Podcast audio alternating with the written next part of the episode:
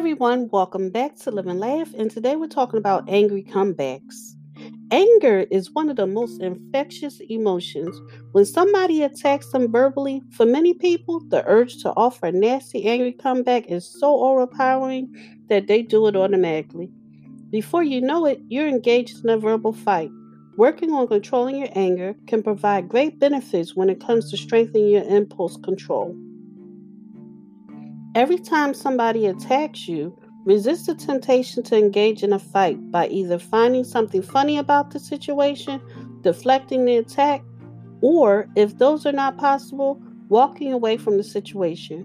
Remember that in the grand scheme of things, you gain nothing and risk a lot by responding with fiery comebacks. As good as venting feels at the moment, losing your temper is not worth it.